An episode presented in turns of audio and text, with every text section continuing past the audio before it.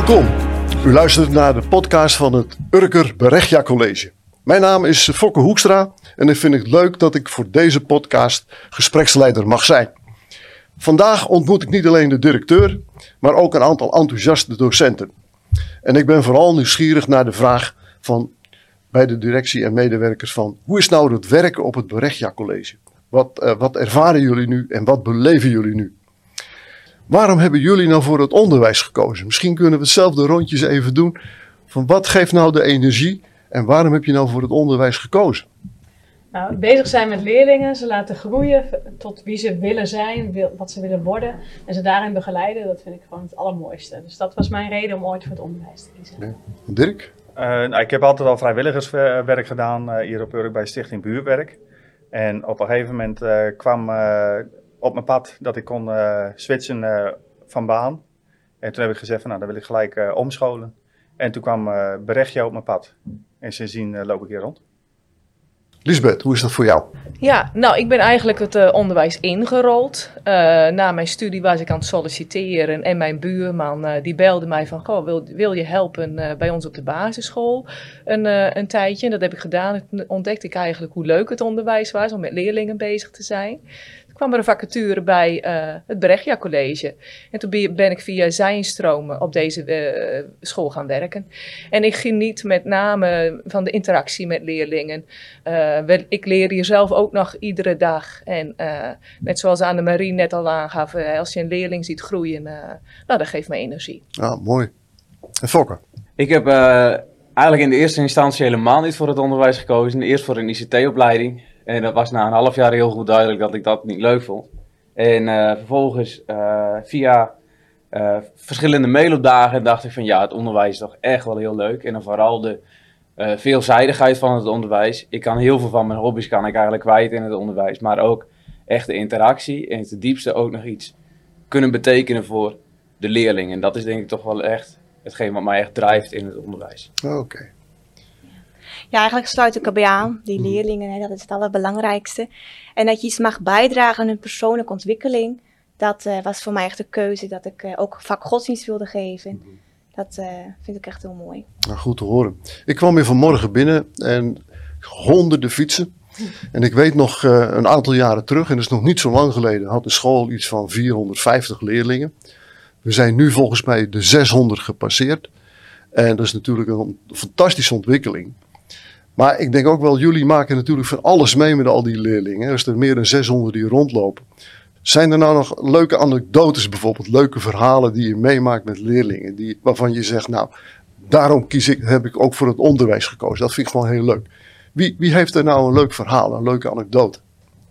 Wie kan ik daar het woord aan? Annemarie misschien? Ja, nou, ik, eh, toen ik zelf voor de klas kwam, eh, stond, had ik natuurlijk heel veel eh, contact met leerlingen. Dus ik was een beetje bang van, zou ik dat kwijtraken nu ik directeur ben?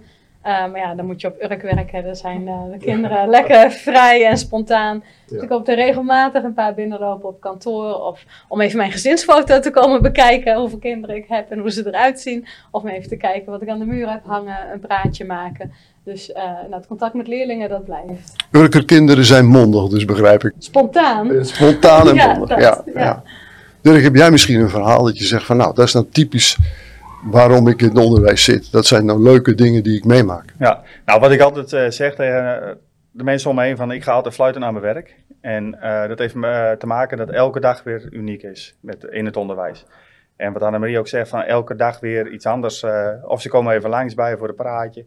Of je hebt een leuke mop die ze vertellen. En het maakt elke dag wel, wel uniek. En eh, om ze allemaal te benoemen, wat ik allemaal al meegemaakt heb, dan, eh, dan hebben we tijd eh, tekort. Doen we nog een podcast. Lisbeth, heb jij misschien nog een verhaal? Nou ja, inderdaad, ook nou niet echt een specifiek verhaal, maar ik herken dat wel, hè, wat er gezegd wordt van eh, een Urker leerling is toch wel even een vak apart. Hè. Eh, als jij je geeft aan de leerlingen, geven zij zich ook aan jou. En dan, eh, ja, dan kom je, eh, de, de- dat, dat brengt heel veel tijdens het lesgeven. Hè. De, ehm, en uh, nou ja, een anekdote, uh, daar heb ik natuurlijk even over nagedacht. En uh, nou ja, we komen natuurlijk ook uit een tijd dat natuurlijk hè, de schooldeuren dicht waren. En dat we online les moesten geven. Coronatijdperk. Coronatijdperk. En er kwam een leuke anekdote bij mij boven van, hè, ik gaf les aan een groep basisleerlingen. En toen zag ik dat de moeder op de achtergrond, hè, want ik had op een gegeven moment naar een leerling toe zoiets van, nou even je microfoon aan. Of je, en toen zag ik de, de moeder meehelpen met mijn les op dat moment. En dat vond ik op dat moment zo mooi om te werken, dat ook uh, hè, die de, eh, de, de, de, ouders daarbij betrokken waren. En het was eigenlijk wel een beetje een komische situatie, maar het was erg mooi om dat uh, zo te ja. zien, dat, dat, we, hè, dat we één team waren om de kinderen op dat moment, of de leerlingen moet ik zeggen, les te geven. Ja, ja, dat was best een lastige periode natuurlijk Precies, in het ja. corona-verhaal. Maar daar zijn we gelukkig allemaal een beetje goed doorheen gekomen, denk ik. Ja. Fok, heb jij nog een verhaal? Ja, als ik echt denk aan anekdotes, denk ik echt aan die grappige verhalen. En uh, daar staat natuurlijk los van de, alle mooie verhalen en van het vertrouwen wat je van leerlingen krijgt. Um, maar ja, bijvoorbeeld als een leerling naar je toe komt met uh, de vraag: wie vind jij de knapste docent? Nou ja, dan kun je, natuurlijk, dan kun je, dan kun je natuurlijk echt serieus op gaan antwoorden. Uh, maar ja, op een gegeven moment ook dat je echt denkt: van ja, ik kan die zeggen, maar straks gaan ze naar die toe. Van, stel je nou voor. Dus, maar ja, het is ook zo leuk om er af en toe wel op in, in te gaan, natuurlijk. Uh, ja, en een andere, echt, wat ik heel grappig vond, was een. Uh, we moesten een filmpje maken voor het vak Nederlands. En dat moest een, een filmpje zijn in het thema mens en dier. Dus ze kregen van mij de ruimte en de tijd om tijdens een les uh, erop uit te gaan en een, uh, een filmpje te maken. En daar in één keer komen er twee leerlingen enthousiast naar me toe. Meneer, we zijn klaar. Ik zeg, nou, laten zien dan. Dus ze pakken een telefoon en ze laten een filmpje zien en ik zie zo bij het Urkenstrand een leerling in beeld komen en die zegt, uh, die heeft zo'n zo'n cola blikje wat er is neergegooid en die zegt, zie jij dit ook? Dit is heel fout. Hier kunnen vissen zich aan schrapen en dan gaan ze dood. Ja. En vervolgens zijn ze verder gefietst, zijn ze naar het uh, watervalletje gefietst. En uh, vervolgens zie ik in één keer een shot voorbij komen. En ik zeg, wacht even, zet hier eens even op pauze. Ik zeg, ik zie in die shot, zie ik in één keer allemaal afval liggen. En jullie zijn toch tegen afval? Ja, maar dan gaan we ook zeggen, let maar op. Dus hij drukt hem weer op play. Zie je dit ook allemaal liggen?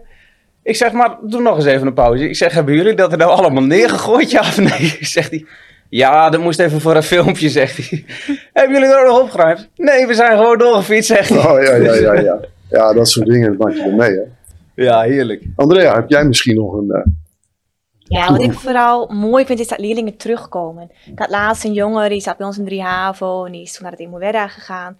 En die kwam terug om, uh, en die kwam bij mij in het lokaal. Mevrouw, heeft u even tijd? En die ging zitten en dat was zo een waterval aan verhalen, wat hij allemaal meemaakte, wat hij ging doen en hoe hij het daar ervaarde. En dat vind ik heel leuk, dat leerlingen uh, jou ook als persoon kennen. En dat ze echt ja. denken, oh, ik ga even met mevrouw Kramer langs. En, Leuk. Ja. Leuk. Ja, dat zijn de leuke verhalen. Maar ik kan me ook voorstellen dat jullie in je werk ook wel lastige dingen tegenkomen. Dat je bijvoorbeeld zegt van nou, dit zijn, dit zijn ingewikkelde toestanden, daar kan ik niet direct mee uit de voeten. Andrea, wat, uh, wat, wat vind jij nou de lastige dingen van het onderwijs? Um, kijk, in lessen, lessen zijn uh, over het algemeen gewoon leuk, maar soms zijn er ook dingen wat gewoon uh, geleerd moet worden en wat leerlingen minder leuk vinden. En dan vind ik het soms lastig als leerlingen uh, niet gemotiveerd zijn of als ze moeilijk te motiveren zijn. En dan is het voor mij altijd een uitdaging om ze dan toch weer bij die les te betrekken en samen er toch iets moois van te maken. Kun je uitleggen hoe je dat doet? Uh, gewoon bespreken met de leerlingen. Ja, ja. Van, uh, ja jongens, dit is misschien nu even niet zo leuk, maar dit moet wel. Hoe kunnen we dit samen gaan doen? Of hoe zouden jullie dit graag dan willen leren of willen aanpakken? Mm -hmm. En dan samen zoeken naar een weg, zodat ze toch uh, dingen leren ja. en de resultaten behalen. Dat is mooi, ja. Fokke, wat vind jij nou lastig in je korte loopbaan als uh, docent? Ja, ik ben nog maar een paar maanden werkzaam natuurlijk. Maar wat ik echt wel lastig vind is, uh, is voornamelijk de problemen van de leerlingen thuis of de leerlingen op school. Soms zie ik ze in de klas zitten en dan denk ik, nou volgens mij is er iets. Uh, waarbij de ene keer dan, dat is dan ook juist de afweging maken. Is het goed om de leerlingen nu even te laten voor wat het is en gewoon even een probleem, het probleem laten. En waarbij de andere keer juist een gesprek wel weer heel goed is. En dat vind ik, eh, ik wil de leerlingen graag helpen, maar soms moet je ook loslaten, zeg maar, om de leerlingen wel te helpen. Ja, dus een individuele keuze, zeg maar. Dat Ja. Je, ja. Dus dat vind ik, eh, dat vind ik dan wel lastig. mhm. Ja. En Lisbeth, wat kom jij tegen? Ja, ik vind het ook lastig als het gewoon even niet lukt met een leerling. En dat je hè, alles wat je in je toolbox hebt zitten als docent eh, of als mentor eh, ja, gebruikt hebt. En dat je denkt, hé, hey, het, het, het, het lukt even niet eh, met deze leerlingen. Dat vind, ik, dat vind ik wel lastig, ja. Ja. Nou, ik sprak een familielid en dat is alleen maar een compliment voor jullie. Die hadden een zoon die ook wat eh, moeilijk te motiveren was. En dan druk ik het heel voorzichtig uit. Maar die kreeg eh, zoveel aandacht vanuit de school en vanuit de docent. Dat het uiteindelijk toch gelukt is om zijn diploma te halen. En dat is denk ik ook wel een beetje de kracht van het Berechtia College. En eh, dat is de, ja, toch een, de eer aan jullie om, eh, om niet te denken van nou ja, het, eh, hij zoekt het maar uit. Maar dat eh, is echt een heel positief verhaal met geworden. Nou, dat zijn dan ook de mooie momenten, hè? Op, op Ja. een gegeven moment dat het wel lukt. Hè? En je, daar, daarvoor hebben we ook onze collega's om daarbij te helpen. Kijk, als het mij niet lukt, kan ik ook een collega inschakelen. Van, hey, Precies. hoe doe jij dat met Pietje? Ja. En, eh, en dan leren we ook weer van elkaar. Ja. En eh, Dirk, heb jij nog eh, dingen die je zegt, ja, dat kom ik tegen en dat vind ik lastig? Of, eh, Nou, ik, ik, ik behaal me, want dat zijn echte dingen eh, dat je toch wel iets hebt van, eh, nou, wat kan ik nog meer voor jou betekenen? Om eh, niet eh, stil achter in de klas te gaan zitten, maar even lekker betrekken bij de les of zo. ja. Op een gegeven moment echt, dan zet je die leerling apart. En dan eh, later dan loop je er even naartoe, om even een één op één gesprek.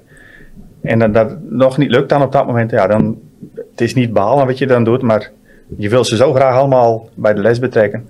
En uiteindelijk komt het wel goed, dat, dat weet ik dan wel, maar dat moment, dat is even de moment dat je denkt van nee, dat, dat vind ik te jammer. ja. En Annemarie, een school met zoveel leerlingen, met zoveel docenten, jij als directeur, wat kom jij nou tegen? Wat, eh, wat zijn voor jou de dingen die je zegt, nou dat houdt me wel eens bezig? En eh, hoe los je dat dan weer op? Nou, je hoort het eigenlijk hier aan tafel Ja. al. Hè? Dat vervult me echt met, met trots, die betrokkenheid van iedereen. En die leerling staat vooraan. En wat kunnen we nog meer doen? En hoe kunnen we dat nog aanpakken? Dat, dat is niet alleen hier aan tafel, dat is schoolbreed. En ehm, dan, wat doet dat met iedereen? En hoe hou je het met z'n allen goed vol? Ehm, nou, dat raakt mij, denk ik, van hoe kunnen we met z'n allen eh, dit blijven bieden? Ja. Hoe gaan we daar goed mee om? En eh, dat houdt mij bezig. Ja. Ja. Nou, mooi. Ja, de school die staat er eh, heel goed voor, heb ik, heb ik gezien. Het, zowel financieel, maar ook gewoon qua leerlingenaantal. Het gaat natuurlijk hartstikke goed.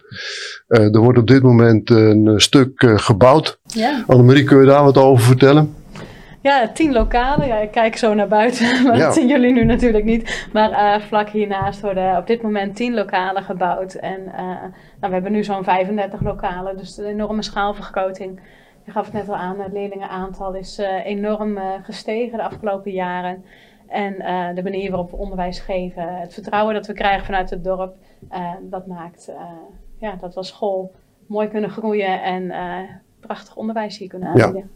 Ja, dat hoor ik ook inderdaad. eh, in het dorp wordt heel positief gesproken over Brecht. Ja, en dat is natuurlijk eh, bijzonder, eh, bijzonder goed voor de school.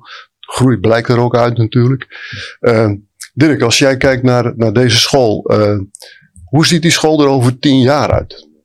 Over tien jaar. Ja, wat, wat, wat, wat moeten we dan ons voorstellen bij het Berechtia College? Ehm, nou, ik hoop dat eh het grootste gedeelte van dit team er dan nog is. Maar we hebben echt een superteam. eh tenminste, dat zijn mijn, mijn woorden dan.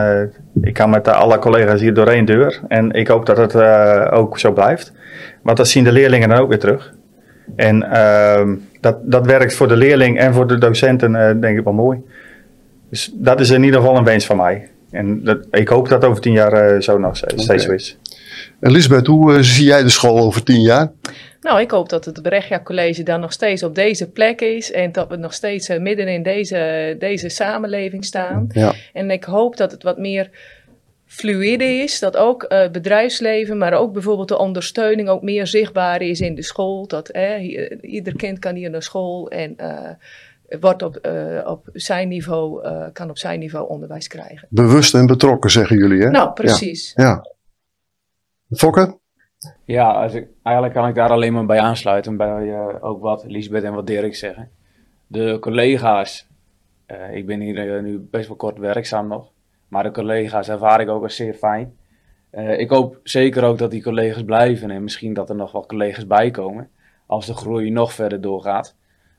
Over tien jaar, ja, dan kan ik alleen maar dromen van misschien wel, als het zo doorgaat, duizend leerlingen. Het zou mooi zijn. Ja, maar ja, dan, dat betekent wel, eh, en dat zou ik ook wel gaaf vinden, als bijvoorbeeld een HAVO of echt een VWO bovenbouw eh, erbij zou komen. Maar Ja. ja, dat is een, heeft nog veel meer voeten in de aarde dan Ja. alleen maar een groei van Ja. leerlingen natuurlijk. Oké.